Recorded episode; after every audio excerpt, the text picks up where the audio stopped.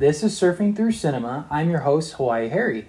Today, with my special guests, my cousin Carter, Jake, Josh, and Cole, we will be discussing the next film for Star Wars Week. This is a film that has proven that in some cases the sequel is better than the original. It has also started the trend of having a major spoiler that's so secretive that not even the main actors know the truth of it. This is the week about where the bad guys win, and I'm of course talking about The Empire Strikes Back, which is celebrating its 40th anniversary this year.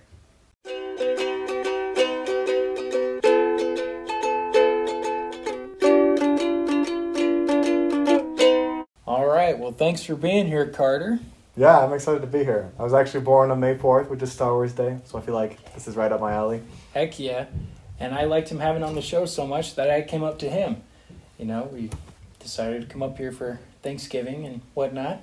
So why not? Good old Utah. Good old Utah. So we could get into your points. Sure. Yeah. So what do you think initially with the plot? Yeah, so I hadn't seen Empire Strikes Back for a few years because I just got back from my mission. But um, actually, I remember my mission president actually showed us one scene at a mission conference. Did you really? Yeah, which I'll, I'll, re- I'll refer back to that later. But I watched it again last night and it was super good. Like, super good to go back into it. So, in terms of the plot, I definitely feel like the broken hyperdrive in the Millennium Falcon is the main driver of the plot. No pun intended. yeah. Like, man, that thing is just broken in so many scenes. And by the end of the movie, they were about to fly away, and I was like, yes, finally it's working. And it wasn't again. I was like, I, I didn't remember the fact that R2 had to fix it. And I was just thinking, like, are you kidding me? How are they going to get out of this one? Mm-hmm. the number of the times that they, like, talk over R2 and C3PO, when, like, sometimes C3PO is super annoying, but then the times that they ignore him are the times when I needed to listen to him. Or Yeah. to R2. R2 is, Uh. like, talking to the computer. C3PO. Then C3PO, I guess, getting revenge is like, no, the we don't care about the drive. Just open the door. Yep. They get on board. The drive's not working, and R two says it is still broken. So that was probably one of the biggest parts of the plot. But another thing that I thought was interesting was that we have Leia and Han that spend most of the movie running Mm. from the Empire. Meanwhile, Luke is on Dagobah getting trained by Yoda. So I was Yeah. trying to decide if, because usually in Star Wars there's not a lot of like space physics, but I was wondering if this was kind of an interstellar situation where Yeah. Luke's time was slower because he was on a planet and theirs was faster. Yeah. Because it seems like Luke had a lot more time to get trained than the time that they spent running to Bespin. Yeah, that does make that does make me wonder. They've never addressed that in Star Wars, but I imagine Mm-hmm. that's probably a thing. Because, like you said, in Interstellar, like the different planets they're on, the time is so different. mm-hmm. So that's a good question. Because there's no way he learned that in two days, Yeah. three days, whatever But it they was. were running. Yeah, that's crazy. I hadn't thought about that. And just the way that they interact with each other, Yoda and, and Luke, it kind of felt like they were referring to Yoda at one point. Says, "Remember what happened in the cave? The day in the cave." So we know at least he was there longer than a day. Yeah, for so sure. I thought that was interesting. Just trying to decide, like, is this Star Wars just not writing well enough, or is it just space? So just get over it, type of thing. Yeah. yes, Jake. That would also explain why Yoda seems kind of young in the first one, and then Luke comes back in like a couple days, and he seems so old and ready to die. That could make sense of it too. I didn't think about that. He said he'd been training Jedi's for eight hundred years, and how old is he when he dies? He's like 900. I guess I mean he needed hundred years to figure it out himself first. So Yeah, that's something I hadn't thought about. So if you guys know something about that in the comments, let us know because that's something I want to know about too. yeah, how does the timeline work in this show? But yeah, did you want to go back and forth or just No, we'll, you- we'll do yours first and then we'll do mine next. okay? Yeah, so that was it for the plot, I guess. I mean, of course, the biggest thing is that Luke is the son of Darth Vader, and For sure. it's all leading up to that, and comes out of nowhere. Like Darth Vader, when he finds out from uh, the Emperor that his that the son of Anakin Skywalker is alive, he doesn't like react openly, but watching the movie, knowing that Luke is Darth Vader's son, you can kind of see him think immediately. The gears kind of get going in his head, like how could this be? And I, I don't know if it's the fact that he knows he's so powerful that he wants to bring Luke to their side, or if it's kind of like a fatherly protection of his son, or if it's purely selfish, need the power with him. Yeah. You know, you bring up a good point. uh, Lexi talked about that too. How maybe that was just his way of protecting him because he's like, Mhm. if he could be turned, he could be a powerful ally, right? hmm So that could be his way of protecting him. Yeah. Like deep down, they're still good in him, like Padme said, right? Yeah. exactly. They're still good. Just gives up the ghost. Well, and it's crazy because Darth Vader, Vater, Vater in German is father, and in Dutch I think it's even more similar. Yeah, I think so. it's almost as if people should have seen it coming, but they didn't. So Yeah, I wonder if in Germany they saw it coming. yeah, does he have a different name? But so yeah, that's definitely probably the highlight of the plot is definitely that reveal um, that Darth Vader is Luke's father. I'm sure that just blew everyone's minds back then. Yeah, I'm sure of it because they didn't really uh, allude to that at all until Mm. that moment. Yeah. It's like, whoa. Well, and then it's pivotal from then on out, and Luke's ability to fight the dark side. Yeah, he's like, crap, I gotta kill my dad. Yep. Yeah. So in terms of technical, um, I think my favorite scene technically was definitely the AT-AT scene. Mm, Just- very beginning. Yeah, just how real it still looks with them all moving and the different tricks that they use to fly around them and defeat them. I don't know. I just think that's a really memorable opening scene. Definitely. Although there were a couple things I didn't understand too much because they said the armor's too strong for our blasters, Mm-hmm. and yet once they knock one over, they shoot at it and it explodes. Yeah. So I'm like, I was trying to figure it out. My only my only thought is that it was because they kind of aimed for like the back of its neck. so I thought Oh. maybe that's why, because that'd be kind of a it's hard an exposed one. spot to hit. But at the same time, yeah, you're right. I guess if you knock out the legs, the shields just go down. For sure. Yeah, I used to have uh, one of my dad's old toys that was an AT-AT, and I think it was pretty cool. So I'd Yeah. love to see one of those models. in Why did real I have life. one too? Actually, it wasn't like the most balanced thing, but I loved playing with it. Yeah, the legs are always all all over the place. So, yeah, I think the whole Hoth area that's definitely my favorite. Do you know where they filmed that actually? Because that's what I was wondering. Um, I looked it up. They filmed it in Norway. Really, hmm were they just freezing their butts off then? Actually, Yeah, the scenes with like Luke Skywalker running around that was really out in the blizzards. Hmm. it's just him and a camera guy, and everyone else is just sitting with their hot chocolate, looking out the window. Is he okay? really, he's actually passed out. Like, good acting, good, good, good acting, Mark. You okay? Yeah. Well, and then when Darth Vader walks in, I see all the stormtroopers are wearing their whole like snow gear, and DC Luke and all of them have got their like fur coats, and Darth Vader Mhm. just gives zero flips, just wearing the same thing as Uh. always. It's like I wear the same thing everywhere. Yeah. Well, and I kind of I turned to my roommate I was watching it with, and I said, "Man, I kind of wish he had like a fur lined coat for this, like just a wampa fur coat." Darth Uh. Vader just completely just I don't know. I think that'd be awesome. Yes, or like Bane's coat with like the big old Yeah, flap in yeah, the back. Yeah, just something, some kind of like fur attached to it, black fur, white fur, I don't care, but that would be awesome. I imagine it was pretty cold. Pro- I can't imagine that suit has a lot of heat in it. Like- You know, to the actor, was he usually sweating in there? So do you think that was like one of his favorite days on set? Or Probably. yeah, I'd imagine so. You hear stories all the time of all the actors in those suits, and mm-hmm. it was just brutal. well, Chewbacca, I bet he was happy. Yeah. Nowadays, like Iron Man and all that, they have little fans in there, but back then, they didn't Really? have anything. Just had to suffer. yeah. Jeez, Suffer for the art. those stormtroopers were wimps, man. They were wearing like the full body gear, and everyone Uh-huh. else has just got like maybe a hood, and that's it. Yeah. yeah. Not only can they not aim, they are they can't handle the cold. Yeah. Um, let's see, another scene technically I really liked when Darth Vader fights Luke. That whole chamber where they have, I want to say carbonation chamber, but I know that's wrong. What do they call that? I don't know. Carbonation's in soda. So Yeah. Uh, carbonite. What? Carbon freezing room. Yes, that one. I just Carbon loved- freezer. Yes, exactly. I loved the orange stairs with the blue lighting in the background. Just Yeah. that was beautiful. That scene. Yeah. I really like that too. That's one of my favorite scenes in the whole Star Wars universe, really. Mm. It's like super tense. Like, you just see this red lightsaber come out of Darth Vader's hand. You're like, whoa. It's Yeah. terrifying.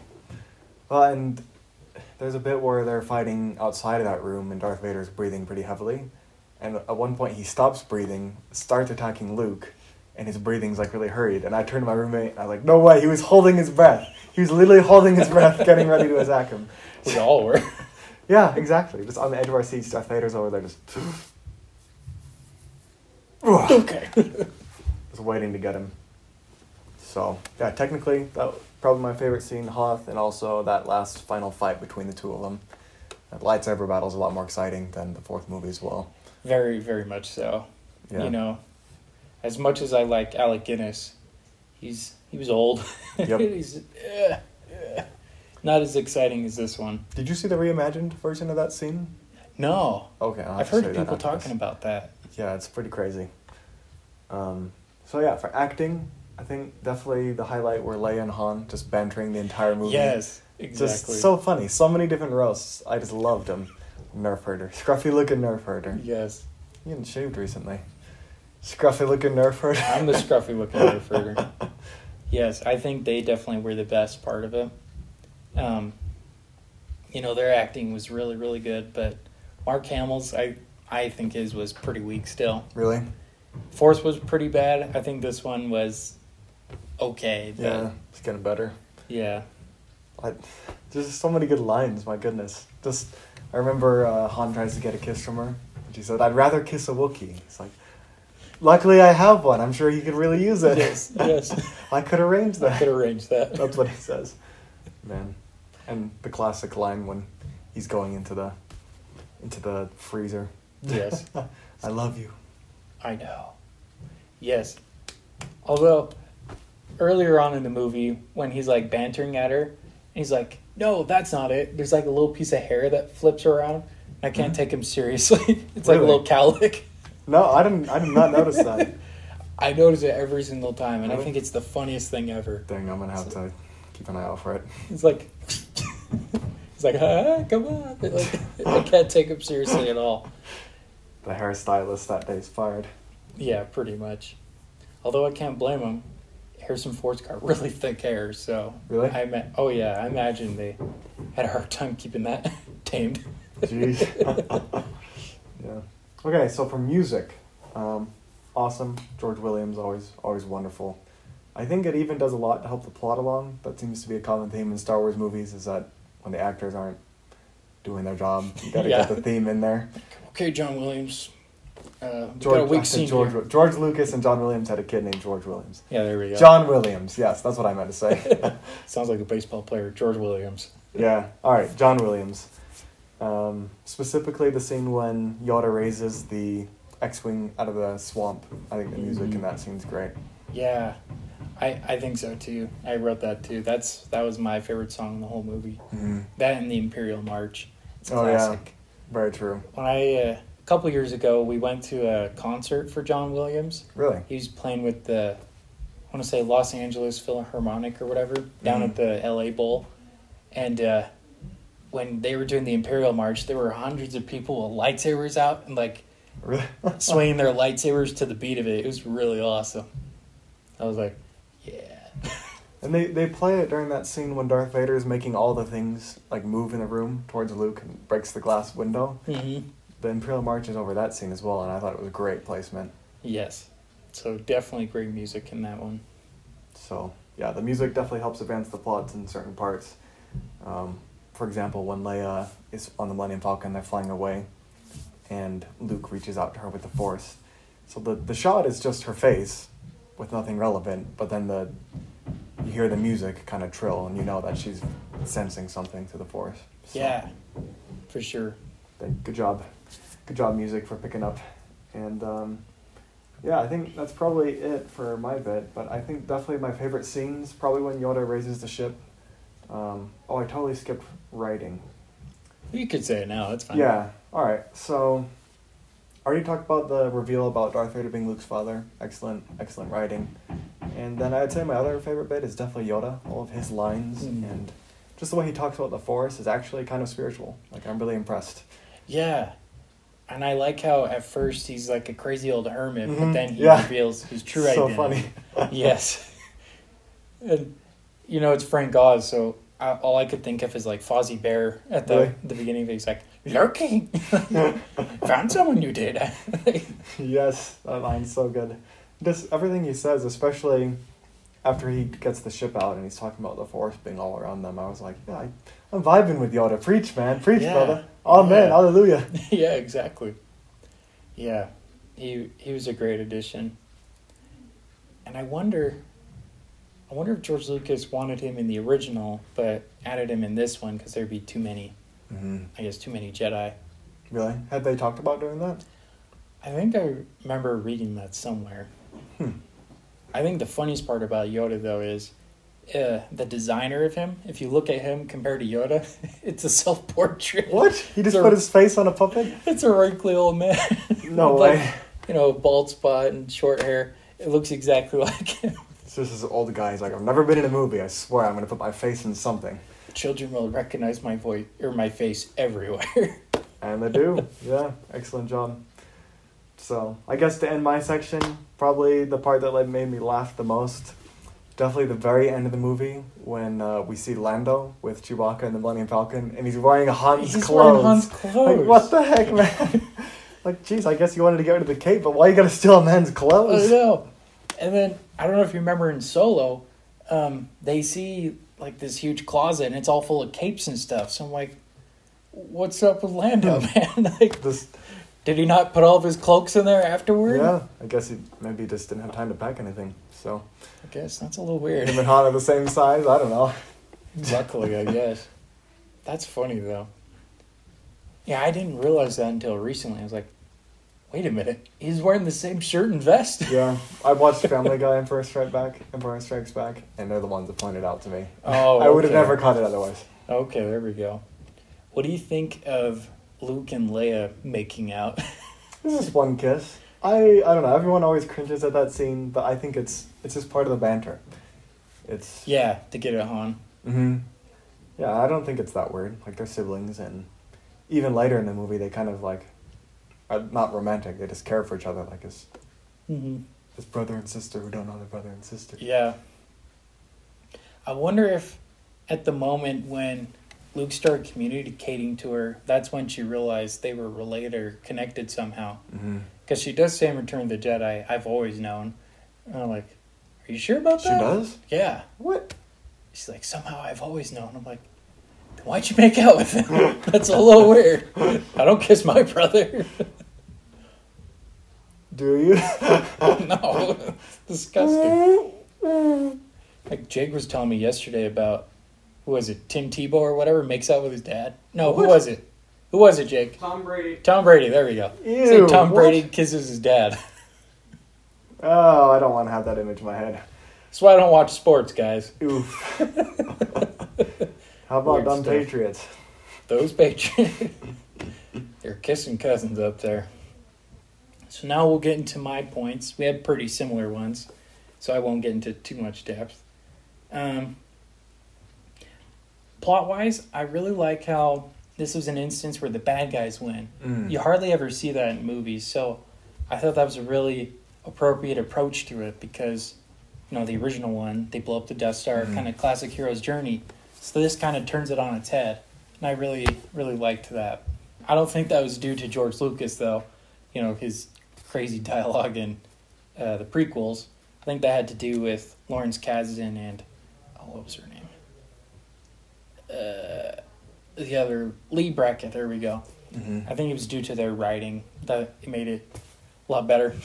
Yeah. So, what role did George Lucas function on this movie? Because in the credits, I didn't. He wasn't the director. He wasn't No. the writer. No, so Was he just producer or consultant? he was like creative consultant and story. Like he wrote Mm. out the plot of not the like screenplay, but he wrote out the idea of it, and then they adapted it to a screenplay. Okay. And then also his biggest focus in this movie was the special effects, Hmm. because a lot of them, a lot of the people in it, they had to leave for other projects. So his main goal is okay. I don't want to direct again. I'll get someone else. I want to focus on the special effects. Hmm. And rather than have the studio fund it like he did with the other one, he used his own money. Really? Yeah, his own earnings from the other one. So he's like, I want to make this the best movie I could possibly make it. It shows. I think. Yeah, I think compared to the other ones, I think this is definitely the best one. Hmm. Put all of his heart and soul into it. yeah, plot wise, um, like I said, I liked how the bad guys won, and uh, I'm wondering if Marvel kind of copied off of that for Infinity War. Kind Kinda feels feels like like it. Oh, Oh, jinx. Jinx. That would have helped in that game upstairs. I know. What's the deal? Yeah. Um, technical wise, so I have special effects, but before I get into that, I want to mention that I brought, you can see it, this VHS tape. And this one in particular, I bought for myself, but as a kid, I grew up watching this one over and over again. then eventually they have the special edition ones, and uh, this is better.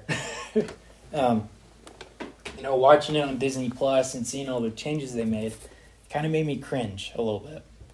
Did you notice anything particular? I noticed Bespin had kind of been CGI'd over. Yeah, definitely Bespin and uh, what else? Um, there are a couple instances on Hoth, for example, like the Wampa. Mm-hmm. We didn't see it at all in the original one. We just saw the instance with him attacking Luke and then the arm just falling on the ground. We never actually see him eating the meat or anything like that. Really? That's a guy in a suit. Totally new to the movie. Hmm. Then there's a couple line changes, but those are pretty minor. But definitely Bespin, I think, had the worst of it. Um, I remember in the original special edition, because they fixed it up now, uh, like Princess Leia's head was way too big on Bespin. In like the window, like they made it super super big Ooh. compared to like the spaceship flying by. The perspective was off and the scaling was off. So Ooh, that they have really fixed weird. that. Okay. Oh yeah, it was really weird. Just as bad as like the original CGI Jabba in Hmm. episode four. That was bad too. So they fixed it up, but you could still tell it's fake. Um, but the actual special effects that they made in it, like the Star Destroyers, all of that, they still hold up. I Mhm. think they're some of the best best work for Star Wars. And cool story, um, Brian Johnson, he's a like a Mhm. set designer, and he worked on 2001: A Space Odyssey. Oh, So he helped build all the ships in that, and uh, so he got hired on to be the lead designer. And you could definitely tell they put a lot of effort into it, Mhm. especially in like the big Star Destroyer, Oh, Darth Vader's. Super Star Destroyer. I don't know if that's actually what it's called. I think it is Oh, actually. really? that one's Mhm. crazy looking. Yeah, and they're huge too. Like the simple Star Destroyer is like eight feet long. There's a picture of it. It's Really? huge. Wow. And they blow them up. Like it's awesome. so definitely the special effects are amazing. Although there is one scene I always notice every single time. They've never fixed it. Right after Luke cuts off the Wampa's arm, you hear the lightsaber swing around, but the lightsaber's not moving at all. And then you Hmm. hear him close it, but it's still open. Really? yeah, like the sound effects don't match up. That's always bothered me. My goodness, I'm gonna pay attention for that. There was another Jedi in the cave all along. The Wampa was a Jedi. he Ah. pulled out his lightsaber. He was trying to pull a Palpatine, spin around in a 720 degree circle spin. yes. Um, so that's it, technical wise. Um, acting wise, again, I think Mark Hamill's acting was better, but he's still definitely weak in this one, especially when he's like, no! Like it's really, really hamming it up, no pun intended. Mark Hamill.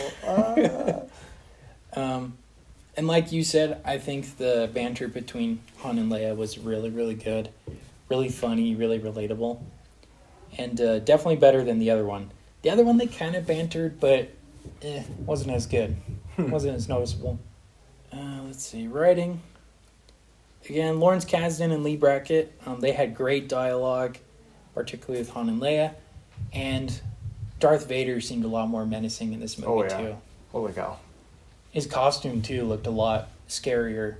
So in the other one, his eyes were a little red, so you could see the actual eyes in there. But this one, they're just black. Mm-hmm. So they really put a lot of effort into his design. I really like James Earl Jones' voice. Like it's really soothing, but also like scary at the same time. It's perfect. Have you listened to James Earl Jones read the Bible? No, I gotta check that out. So good. I gotta check that out. I think he would do amazing. And for those of you who don't know, he played Mufasa. So he's played a father to the main character two times. Yep. And both times he dies. And both times he dies by the hand of his son. No, indirectly. Indirectly both times. It's true. Ah, spooky. I think Lion King is stealing from Star Wars. Yep. Who wasn't at this point? Yeah, for real. I saw this like Swedish Star Wars movie that was a total What? ripoff from like the 80s. they stole scenes from the movie. Like edited them from Star Wars into this? Uh, what? they had nothing to do with what was going on. That was the That's a best part. shameless ripping off. Oof. Like there'd be people fighting, then all of a sudden there's a TIE fighter just shooting, but it's a TIE fighter in space. We need to do a. That reminds me. We got to do a Spaceballs. One of these at some point. yes. I think we will. I think that'll be a bonus episode of Star Wars. Bonus Week. Star Wars week. All right, sounds good. The rip-offs or Yep. the um, whatever you call that one. Spin-off, spoof. Spoof. There we go. Spoof's a good word. All right. So that's writing. Um, kind of already talked about it, but I really like the Imperial March. But Yoda's theme is definitely my favorite one too. When he lifts the ship out of the water, Mm. that's definitely the best song in it. Gives me chills every time. It's pretty. Hmm Yeah, George Williams. No, John Jeez. Williams. no, John Williams did really good in this movie. Um, I think it's definitely some of his better work. Comparable to the Superman theme, I think that's still my favorite one overall. But yeah, that's pretty much it. Pretty much my thoughts and feelings about The Empire Strikes Back. Um, for you, is it the best Star Wars movie? Mm, that is a hard question. As a kid, I would have said Return of the Jedi is my favorite, just because I just love the ending of that movie. It's Mhm. just so satisfying. But You have nub. yeah, Yep, it's definitely top three Hmm. for sure. I appreciate it a lot more this time around. For sure. You know, when I was a kid, I would have said The Empire Strikes Back, but now I'm thinking more of the original Star Wars. hmm You know, it, I would I would say that one as well. it started it off. It, it's a great movie. Every scene is just quotable, memorable. Mm-hmm. Not to say that this one isn't. It's just I don't know. You, every journey starts somewhere. This is a great chapter, but it's not the first one. Mhm, for sure. All right. Well, we're going to go on a break real quick, and then we'll invite the other guys on. But first, here's a message from our sponsor. This podcast is brought to you by Anchor. If you haven't heard about Anchor, it's the easiest way to make a podcast. Here's how it's totally free. There are tools that allow you to record and edit your podcast from your computer and even your cell phone. But that's not all. Anchor distributes your podcast for you so it can be heard on Spotify, Apple Podcasts, and many, many more. You could even make money from your podcast with no minimum listenership. Anchor is everything you need to make a complete podcast all in one small place. So go on and download the Anchor app or go to anchor.fm to get started today. Okay, so we're back from our break. Now we're going to discuss Jake here's uh, ideas and thoughts about The Empire Strikes Back.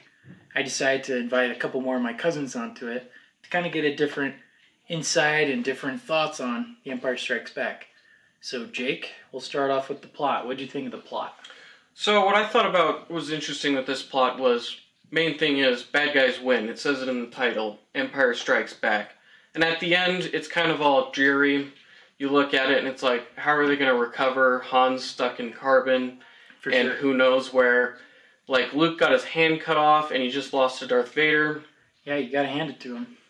And then also, you're going to need to look at this movie. It's like constantly on the run. From the very beginning, they're just constantly running, and there never seems to be a breath of air for anybody. Yeah, definitely. It seems like everyone is dealing with something or trying to fight off something. Everyone has their own conflict in it.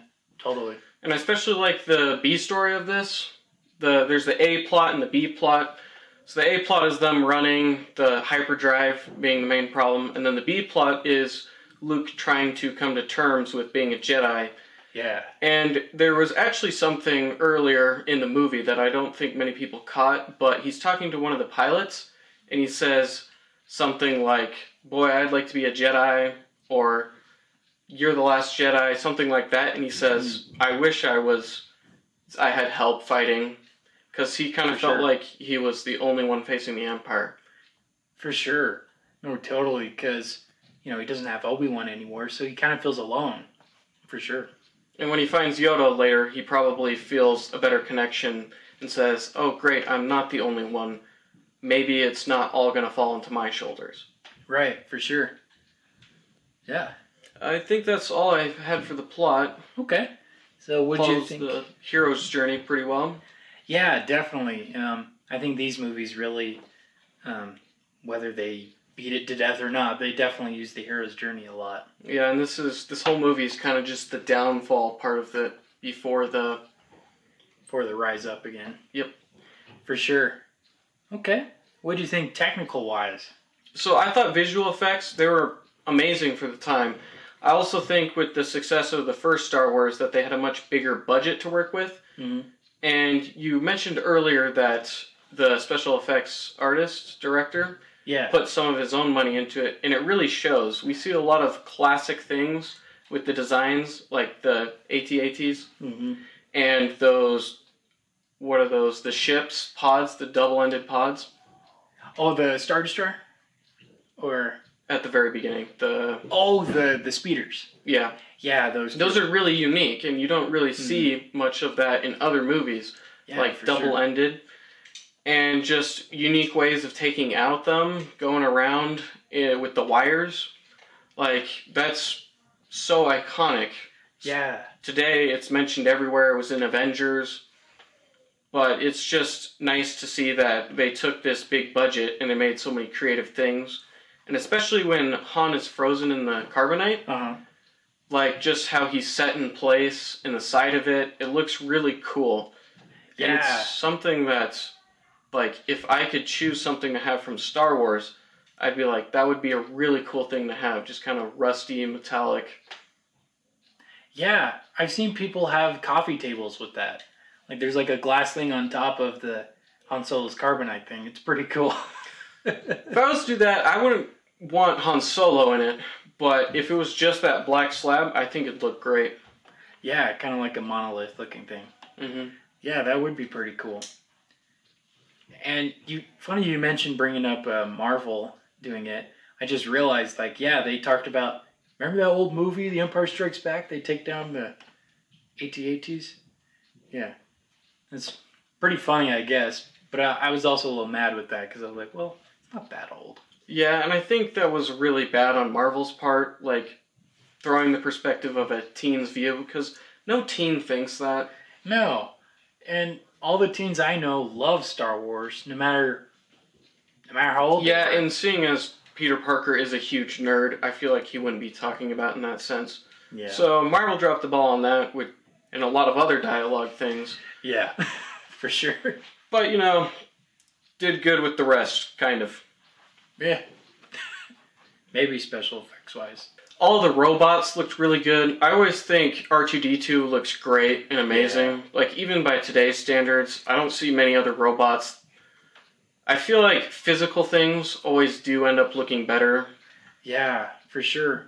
And not only that, they even give him a personality too. And he doesn't actually say anything. That's yeah, that's how impressive. you know it's good writing, is when you can convey a personality without saying a thing. Mhm. Kind of like WALL-E, too, Yeah. Yeah, there's hardly any dialogue in that too. Or you can get a whole story without hearing a single word. hmm Yeah. And funny that you mentioned R2D2. Um, I want to say in the scene where they're like flying to Dagobah for years, um, R2D2's like top dome, it looked like it was all black, like the coloring on it. Mm. And so for years, people thought there was a black R2D2 for some reason. But now they fix it up digitally. But you could kind of notice now, it like kind of glimmers a little bit. No, they probably didn't put enough light on in the studio or something. Something. So I, I don't know if they should have fixed that or not. Always interesting when you go into post and you try to fix things, and you're like, that looks decent. looks passable. And then you're like, all right, we've done as much as we could with the core footage. There's Mhm. nothing we can really do. That'll have to do. Yeah. Because, like, on the VHS, you know, that right there, you'd hardly notice that at all. But when you see it digitally, it's. Yeah, especially It's from the eyesore. jump to HD. I'm sure people started noticing all sorts of things from movies. Mm-hmm. For sure. And I know there was a mistake in the new Mandalorian, yeah, Most- with the guy's arm sticking out. and they found a cast member in the back, which is quite common nowadays. Because in older types of film, that would be just too difficult to see. Or if you did, it'd just be kind of, eh, it's kind of just fuzzy in the background. But now we're hitting shooting in 8K, 16K, insane Yeah. And now soon we'll be able to just see every little mistake, and I think they're really going to have to up their game with everything. For sure. Definitely with continuity. Because I know when I was in high school trying to make videos and stuff, that was definitely something they hit hard on. Like, you gotta keep up with the continuity. People will notice it. Yep. It's always like we're jumping from HD, and now the new standard might be 4K in a couple years, which is insane to think. yeah. I don't know if I like that or not. Yeah, it's really big file sizes, really expensive, mm-hmm. but just like the jump from those the tubular TVs Yeah. to finally plasma to what we have true. today, more of the HD. It was really expensive and it got cheaper over time. Yeah. My biggest beef with 4K though is the human eye can't really recognize it that well. Yep, that's another thing. It's like, Is it worth it? yeah. But that's another thing, just kind of a flex too, to show, That's hey, you can see 4,000 pixels when you can really only see. A thousand. Yep. yeah. What'd you think of seeing it on uh, Disney Plus? You notice anything cool about it, bad about it? So, with streaming services especially, I find it difficult. It's a little concerning to me, especially with things. There are some Simpsons episodes where they've changed them to modify something offensive, Yeah. Or aspect ratio is another big thing. They'll Especially in The just zoom in, and Yeah. you miss some jokes too. You'll miss some things. And with these streaming services, what stops them from changing anything in the future on these movies we love? For sure. I think George Lucas is definitely open a can of worms for Star Wars. Because they're Yeah. going to always edit it, I imagine. They always Mhm. add new things, like McClunky, for example. Like, that wasn't a thing before, but now it is. Yeah, they just love letting. I guess George Lucas, he loves his little details, his little characters. Yeah. Like the biggest fan of Jar Jar is, of course, George Lucas. Of course, he created them. and he's like, "That's my, I like that character. That's my character." And he's kind of gone against the norms of the film industry since Yeah. the beginning. Definitely. Revolutionized a lot of things too. For sure, and I definitely think the special effects are the biggest, biggest impact they've had. Um, you know, ILM, the company he created, makes everything now, from Marvel, Star Trek, like every major movie uses ILM. Didn't they turn into Pixar Studios? No, so George Lucas started another thing called Pixar, and then um, he sold it to Steve Jobs, and Mhm. Steve Jobs made the company for it. So George Lucas is pretty much responsible for like ninety percent of the film industry today. Basically, it's because of him we have everything we have now. Blockbusters, CGI. Like, I'm pretty sure Phantom Menace was the first movie to have a CGI character of Jar Jar Binks. So, like, he's done a lot of the things that we take for granted now. And not just Jar Jar, thankfully. Yoda is also an example of CGI character. Yeah. Looks a lot okay. better. It was okay. I didn't like the puppet they had in Phantom Menace initially. It was pretty awful. Yeah, that was Like big old yellow, eyes. Like, "Oh." yellowish color. Yeah. Anyway, on to the acting. Yeah, so what do you think acting wise? So I believe Harrison Ford's performance is phenomenal. I believe he carried half of the movie, especially when you get into some parts with Mark Hamill, For sure. and you kind of cringe inwardly, and you see his acting, and you're like, okay, he's getting a bit better, but he's not quite to the level of these other actors. Like you Yeah. see Carrie Fisher and Harrison Ford's their dynamic chemistry. It's really interesting to look at, and then you just kind of see Mark Hamill. And I don't know, especially some scenes, I just look at him and be like, this just feels kind of fake. Yeah, he's he's definitely not the best actor and definitely better than the original. You know, he's like I want to go to the Tosche station and get some power converters. Like, And he also feels a little grown up in this one. Not just as a character, but as an actor too. yeah, for sure. I think it was like three, yeah, three years between this one and the other one. And I bet with all the fame, he had to grow up fast too. Yeah, and I'm pretty sure he got in a car car accident in between it too. So That's like, probably eye opening. some people say they could see like the scars on his face. You can. No, because that's easy to remove with makeup. Yeah. It's like, what? No, you can't. Also, another thing, the thing with Mark Hamill and in the sixth one in the garbage scene. Oh yeah. Poor guy, he almost drowned. Yeah. He lost like a couple brain cells. Jeez. Yeah, I think he had like ruptured brain cells or something. Yep. Yeah. which is really dangerous, but it shows what lengths actors will go to to really provide you good content. Because that scene is a classic, like stuck in the garbage chute, Yeah. is under the water, and if they took out the part with the garbage monster, it'd just be kind of lame. It'd be like, oh, it's closing in on them, then they Yeah. stop it. Yeah, for sure. I definitely like the creatures that they make. What do you think of the Wampa or the Tauntaun? Tauntaun, Tauntaun is a great addition because it really shows the dynamic universe, like one thing on one planet, kind of like evolution is supposed to go, where you won't see that other places really, Hmm. and it's adapted to its environment and everything. And I found it really funny when Han kind of goes full survival mode, cuts it open, yeah. and that was a really smart thing to do. Like as a writer, why would you think to do that ever? right. But from a survival standpoint, that's like genius. For sure. I always I always thought they were kind of funny sounding too. Mm-hmm. But for sure, him cutting it open like that, you're like, oh, he's not messing around. Yep. And he's like, gotta get lukewarm. And I was like, that is probably the best way you could have. And also, it talks about him setting up a shelter and everything. Yeah. So it makes me think, like, wow, these guys really were prepared for the snow. yeah. At least Han was. Yeah. I'm pretty sure the Wampa ate the Tauntaun, took all of his supplies. You're probably right. Another thing, the Wampa, like another interesting character that they threw in there to kind of cause a bit of conflict. Yeah. which kind of sets up Luke's whole separate storyline where he's kind of separated from everyone. Mm-hmm. But interesting character. Still my favorite character to play as in Star Wars Battlefront 2, the original. Those hunt modes where you got to play as them was Uh-huh. some of the best fun I've ever had. Yeah, for sure. Um, I'm trying to remember which map in particular. Was it was it Mos Eisley spaceport like that, or was it a different map? It was Hoth where you got to be the. But also they had Oh, Mos yeah. Eisley where you could be the Jawas. That's right. Okay.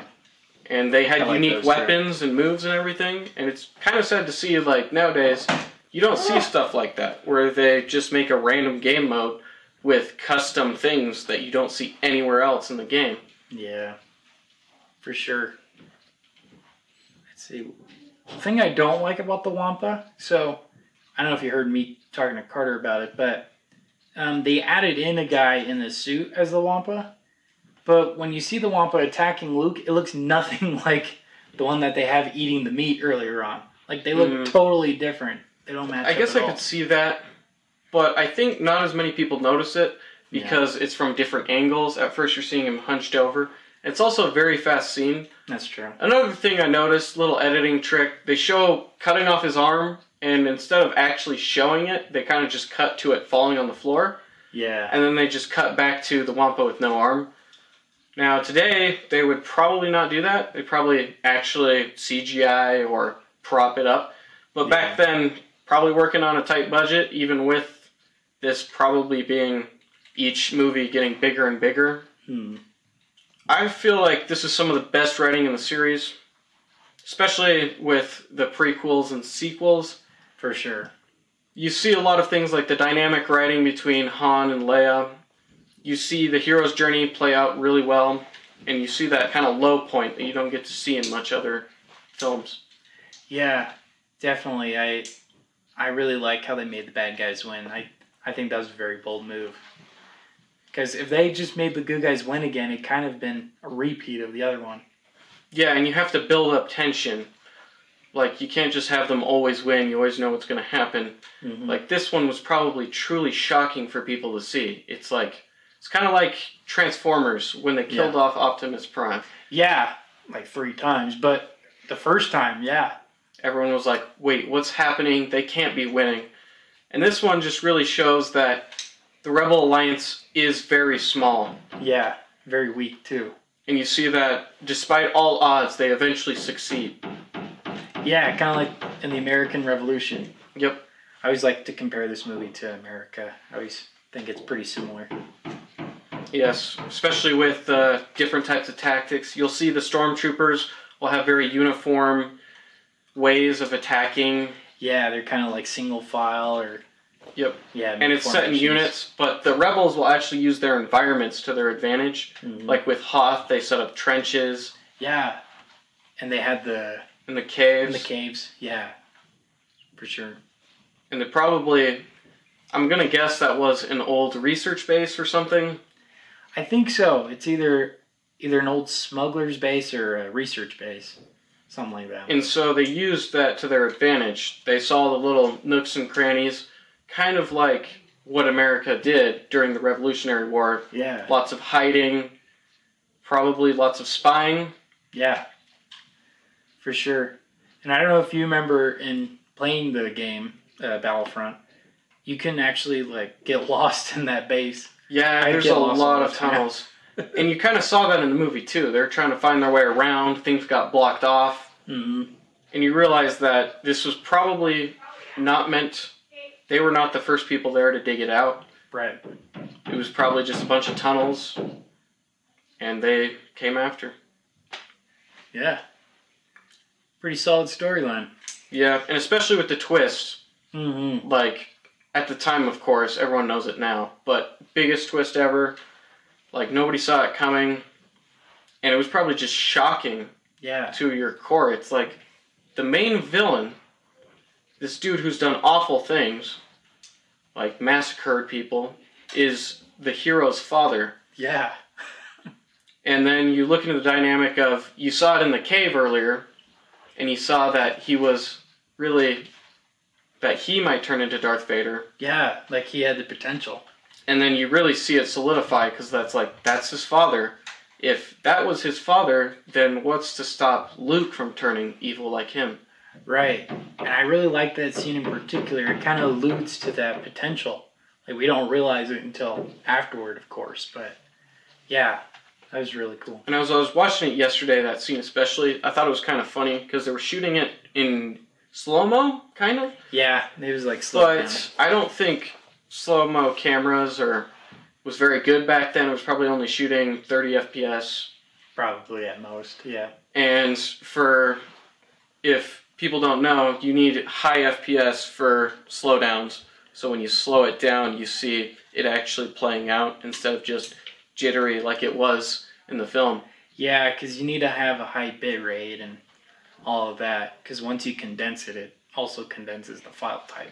But as George Lucas, he's always experimenting, trying things new, upping the competition. That's something he wanted to do probably, and people probably advised him against it, and he probably said, oh, Probably. "No, this is what I feel like the scene is." Yeah, and it makes you wonder if it was a dream or not. Because it kind of feels dreamlike. It doesn't feel Yeah, real at all. that was another thing I noticed. And another thing in the cave, like we were discussing earlier, but with the animals, they all seem to be animals from Earth, and they Yeah. weren't really alien creatures. no. Felt more like an Amazon jungle than a alien planet. Yeah, for sure. Whether that was budget constraints or not, I don't know. And I'm, but- it's really hard to make good-looking aliens, as we've seen with the hundreds of other shows. Like making an alien snake, they probably tried to make one, and it just came out looking awful. And they said, "Okay, we want to make this look creepy. We don't want to be drawing people's attention from the scene." yeah, So they put in snakes, just regular ones. yeah. And they probably wanted to mainly focus on Yoda too, because he's already crazy enough. Yep. We don't need everything crazy there. All right. and with music. So this this one especially has some of my favorite music from the series. I feel like the Imperial March just strikes so hard. Mm, Like when you- strikes back. Yeah. when you see it on when you start hearing it, you know something's about to go down. And Darth Vader comes out and he just has this awe about him, like this aura of just pure evil. yeah. And I think Rogue One, that scene where he's just mowing down rebels, Mm. that's kind of how I feel when I see him enter the room with that song on. Yeah, it definitely makes him seem bigger than he is, you know? Intimidating, powerful. Yeah, so it just adds even more to the fact that that's Luke's father. You're like, how could a man so evil be his father? Yeah, and then it sets it up later in the series. You see the dynamic between father and son. Yeah. And I don't. Is there a reprisal of the Imperial March? Yeah, but like briefly. It's not like the full song. Yeah, It's like the chorus, if it's a chorus, whatever you call it. the beginning. Yeah. Yeah, but it's like slowed down version of it and kind of makes it seem like Vader's changing from that. He's not as powerful anymore. He's Yeah. more um, vulnerable. And I think Star Wars has just a positive message in general underneath, Yeah. where no matter what you've done, you can still be a good person and do the right thing. Still be redeemed. Yep. For sure. What about you? Favorite song? Um, I really like the Imperial March, but I definitely think my favorite one is Yoda's theme when he's lifting up the ship out of the water. That Yeah, still gets me. It just every time. It fits in with the feeling of the Force. hmm Like it kind of has a light feeling, kind of cloudy, but it just fits in with the Force so well as like this ominous force we don't know much about, Yeah. and that only powerful people can use. hmm For sure. It is a beautiful piece of music. I don't know what more to add to it, but yeah, that's my favorite Yeah, I think George Lucas really lucked out when he got the music he did. Yeah. You always seem like masterpieces always seem to luck out on music. Like there's always there's a good movie and then a great movie finally brings it back together with music.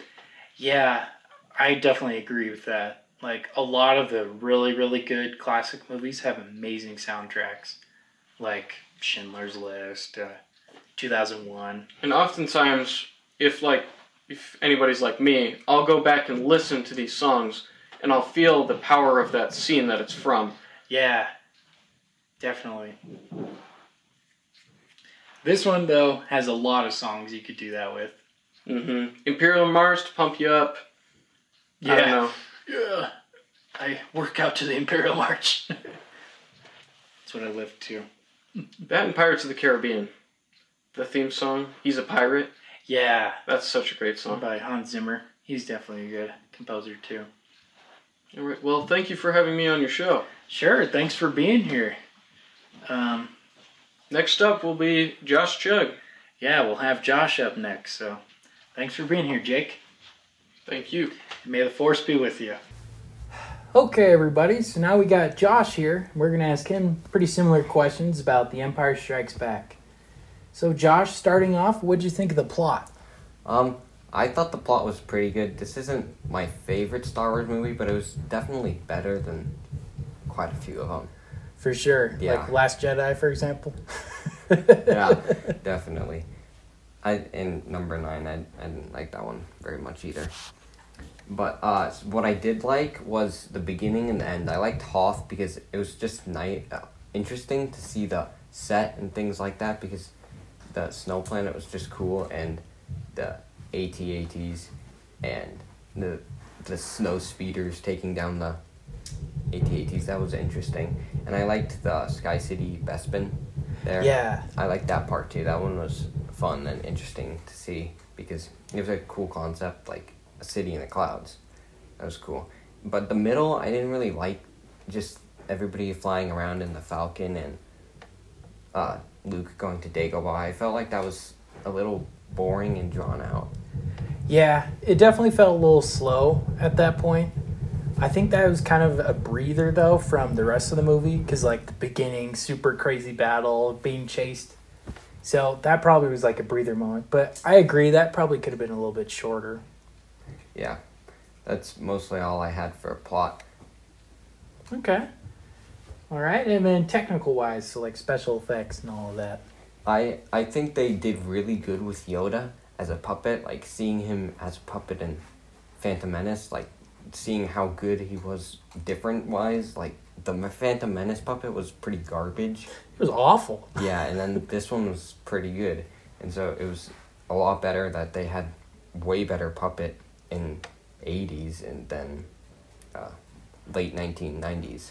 Yeah, you would think it'd be the other way around, but yeah, no, they definitely put a lot of good effort into this. And I was telling Carter, you know, they the guy who designed it looked exactly like that, so it's probably that aspect. He tried to make it look as much like him as possible. yeah. Um, one thing I didn't like about the technical stuff was the end when Luke falls off the uh, tower thingy Oh, and he's yeah. falling through. That looks really fake. Yeah, and and in the special edition, not in the newer ones, but in the older ones, when he's falling, they had like a screaming sound with it. He's like, "Yeah!" and it's super cheesy. I'm glad they cut that out because you're right. It looks really fake, and that just made it even worse. yeah, it's pretty bad. Um, also something interesting that I saw was the lightsaber speeds. The speed that Luke's lightsaber came out was oh, pretty fast, and then Darth Vader's came out pretty slow, and so that's like kind of I thought saw it as um Darth Vader had more control and he knew what he was doing, Yeah, and Luke was fidgety and didn't know what he was doing. yeah. Another thing I liked about that too is Darth Vader's sounded like um, when you're like pouring uh, magma or whatever to make swords. It's kind of like the similar sound effect in Lord of the Rings. So it sounds like lava coming out. It sounds really scary sounding. Yeah, that's interesting. And then also, when uh, Lando goes up in that elevator thing on the Falcon at the very end, I thought that was interesting how they did that elevator. Yeah. Although I do wonder, um, where did they get that coat from that they put on Luke? Did they find that lying around? Because I don't remember him having one going up there. I don't know. That's what I had for technical. okay. And what do you think acting wise? Uh, I mostly just had Luke screaming and stuff. That was pretty bad. Like at the end. yeah. Uh, I didn't really like that very much, and I felt like Harrison Ford did a good job, but it was he kind of I feel has the same acting Hmm. personality between his movies. For sure, he definitely plays himself. Like if you see him in real life, he's like that too. I think he just cares about a paycheck. I don't think he really cares, Yeah, which is perfect for Han Solo because Han Solo doesn't care. yeah, it, it was pretty good, but overall, like through the rest of his movies, through his career, like it's always the same thing usually. Yeah, for sure. I think he was definitely typecasted as Yeah. the tough, not caring guy. All right. Yep. All right. What do you think writing wise?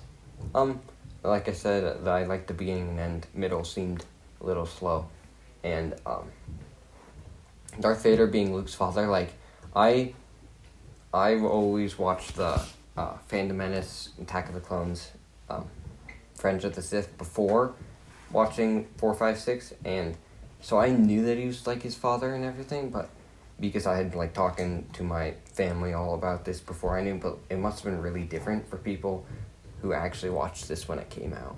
For sure. I think the problem now is everybody knows that. So I'm wondering how crazy that was. Yeah. I think when I have kids, I'm going to make them watch 4, 5, and 6 first. I think I'm going to do that too. Yeah. That's a good idea. And um, another thing I found about the writing was when Yoda says do or do not, there is no try. What I, if I'm remembering correctly, he doesn't say it all in like one sentence. It, like part of it's part of one sentence, and he like pauses for a while. And I never knew that was what happened. I never paid attention to that. Yeah, people kind of make it seem as like do or do not, there is no try. No, he's like, do or do not, there is no try. It sounds more philosophical. Yeah. They try to combine it together for a cute t shirt or whatever, but yeah, that's interesting. Okay. Anything else writing wise? Uh, I don't think so. Oh, I just thought of something I should have mentioned to everyone earlier.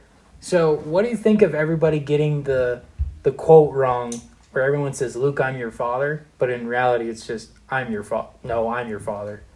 Like everyone gets that wrong. Yeah, I I didn't know that for a while, but I learned it a couple years ago, and I was like, oh, that's interesting, but I don't really care. yeah, it doesn't change it too much. bad. But it's just it's insane to me. Like everyone says, "No, I'm pretty sure it's Luke. I'm your father." It's like crazy Mandela effect.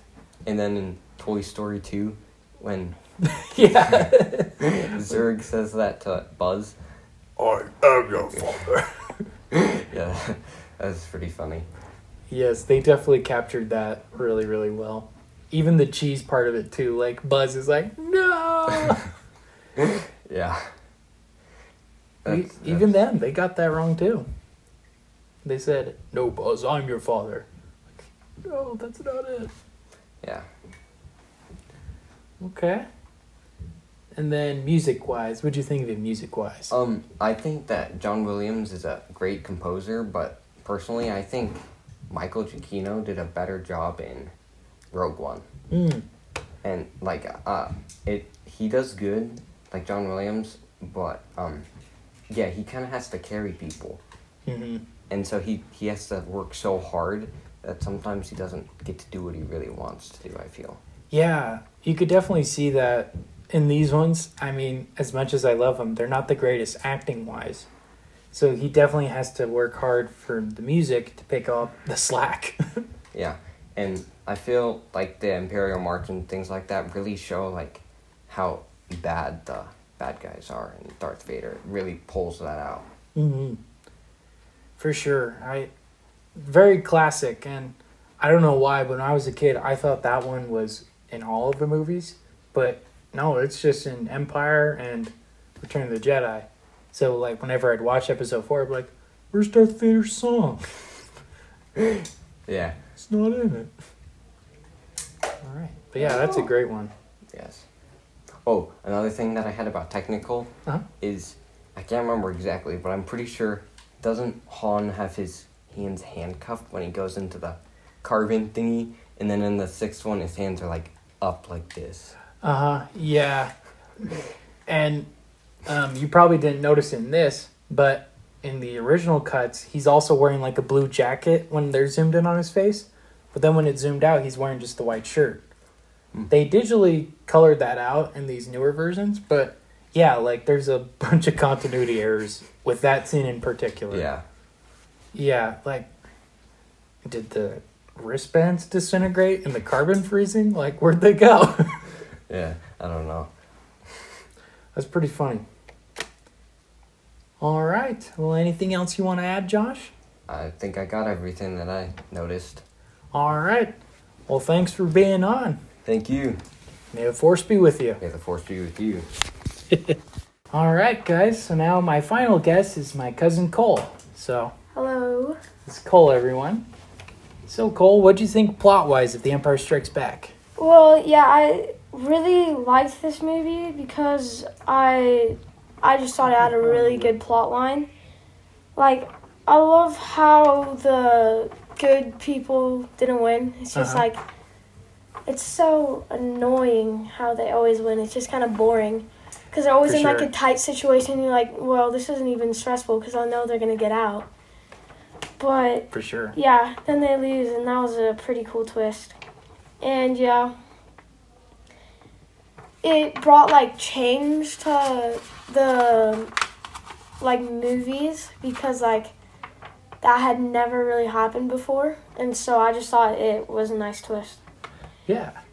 Yeah, it was also like this has probably been my favorite movie for like my whole life because I really like it. Yeah.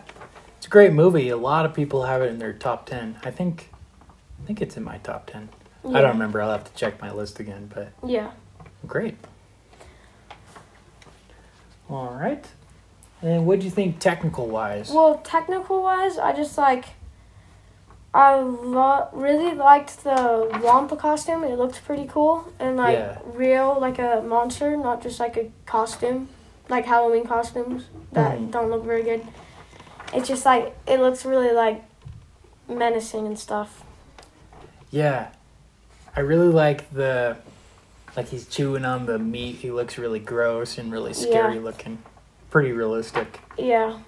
It's just in the Star Wars Battlefront game, like you know Mhm. that. I always loved being the Wampas in that game. Because there's a They level just you can be boom. Wampas and you just one hit everyone and they just die. Yes, they're Funny. overpowered. Yes, I do remember that. Yeah. It's annoying unless there's like snipers Yeah. that kill you and then it's really hard.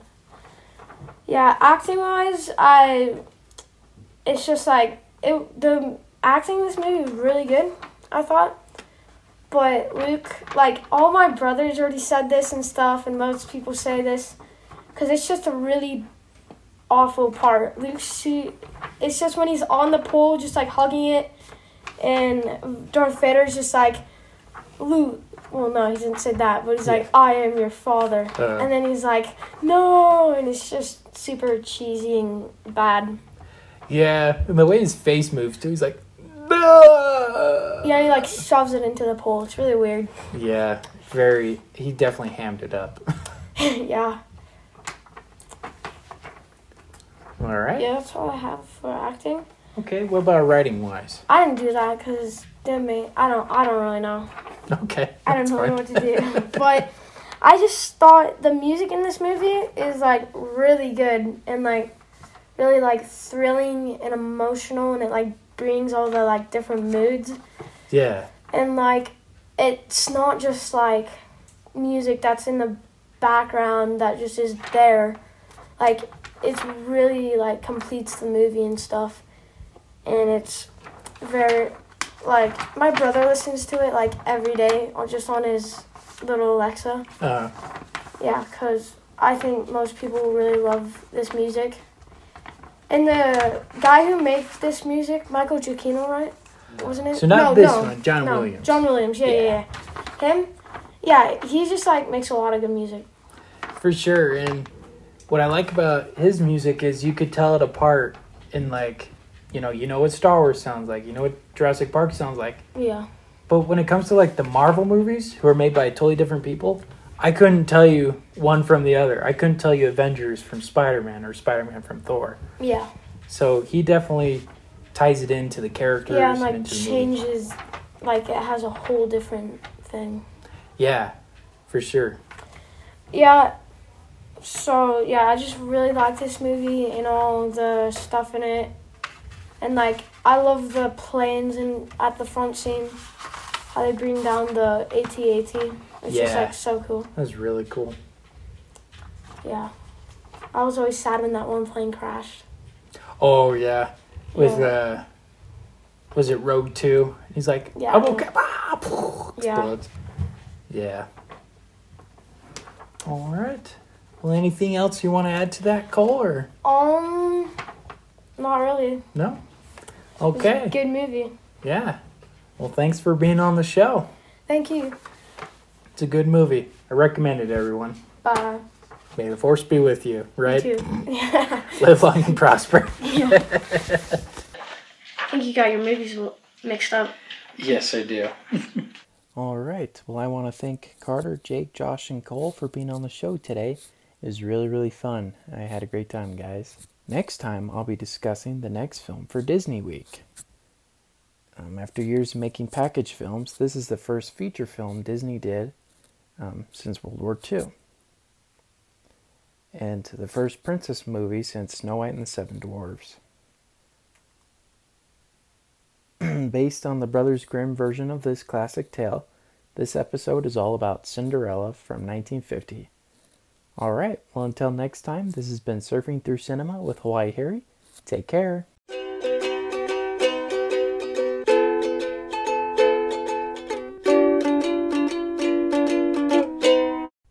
Thank you for listening to Surfing Through Cinema.